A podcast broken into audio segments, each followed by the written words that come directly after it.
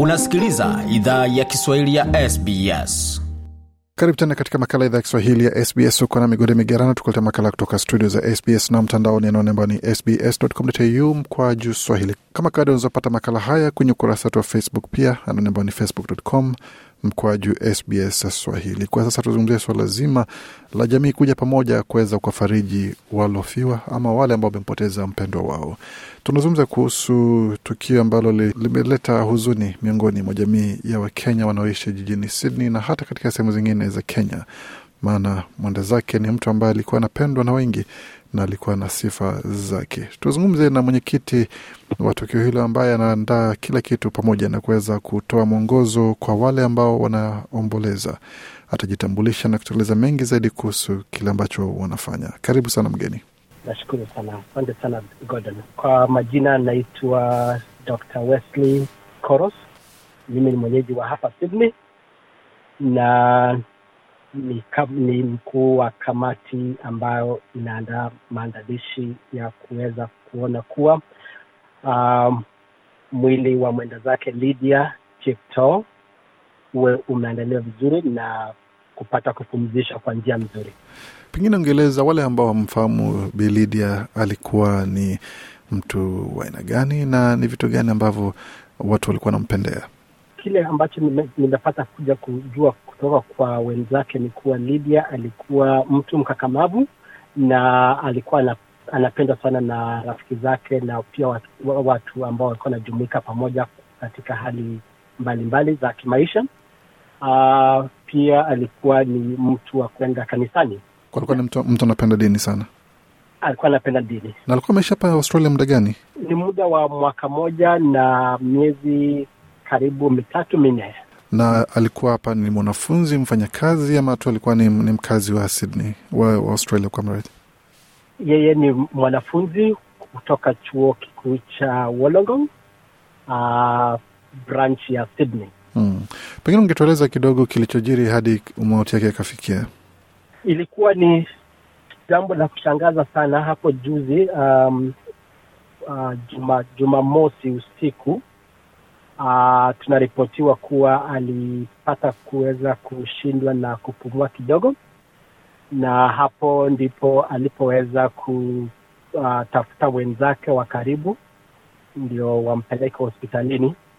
Walipofika hospitalini um, daktari wakapata huduma huduma mzuri hapo, lakini bahati mbaya tu wakajulishwa kuwa ashaaga um, kutokana na huo uh, upungufu wa um, wa hewa yani asma, so alipata asma attack.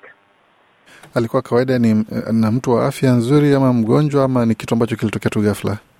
Sijajua historia sana kuhusu hali yake ya afya, lakini kile ambacho nimeambiwa ni kuwa um, amekuwa na ugumu kidogo kuhusu hii asma. Sio ile kitu ilitokezea tu ghafla, hapana. Ni kuwa amekuwa akitumia papa, na hapo ndipo aliweza, amekuwa akijiweza kujikimu kwa madawa. Na kwa sasa hali ikoje kwa watu ambao wako karibu yake? Wamepata zile huduma za ushauri ama counseling ukipenda, na ni kipi ambacho mnafanya kama viongozi kuakisha kwamba hali yao kisaikolojia iko sawa?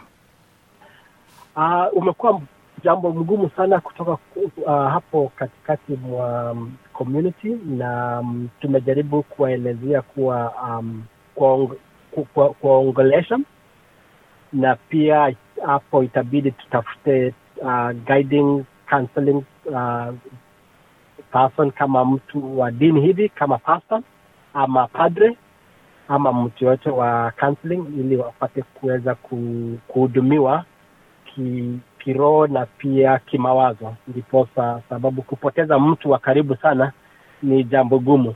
Na kawaida panapokuwa matukio kama haya, huwa watu wanachukua hatua mbalimbali za kuweza kutoa faraja pamoja na kuweza kufanya mengine kuisha kwamba wale ambao wameachwa wako sawa na yule ambaye ameagia katika nchi ambayo si ya kwake anafikishwa nyumbani katika hali iliyo sawa. Ni kipi ambacho mnafanya kwa sasa kuisha kwamba vyote hivyo vinatendeka?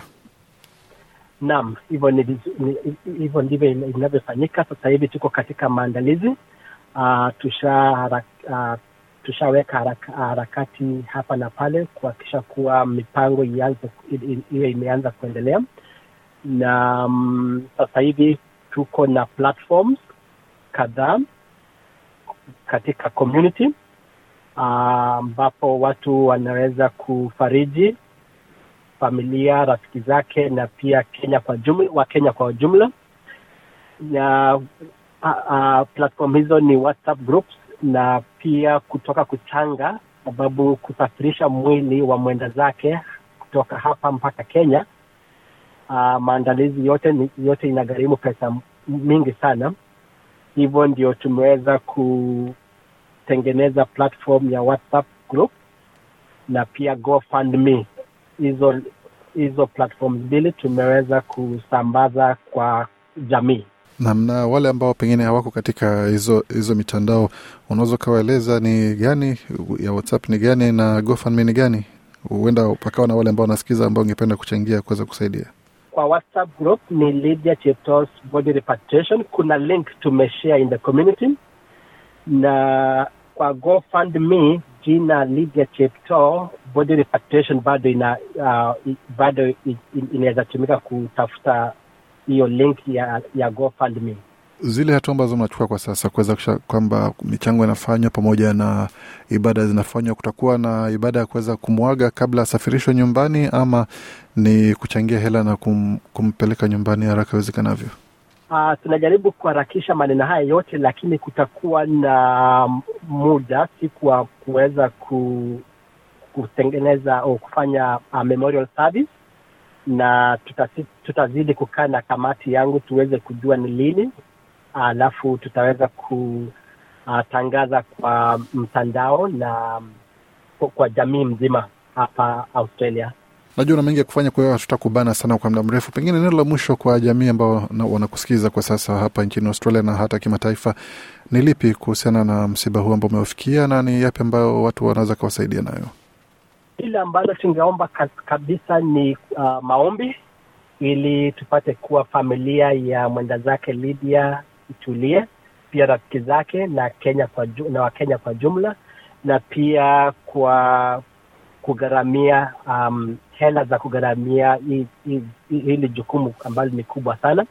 Pia ningependa kusema kuwa sisi kama Wakenya tushikane kwa kuwa kimoja, tuwe ndugu kimoja, ambapo tutaweza kuhakikisha kuwa jambo hili gumu limeweza ku, kutuondokea kwa njia safi na kuhakikisha mwili wa mwenda zake umezikwa mahali pema.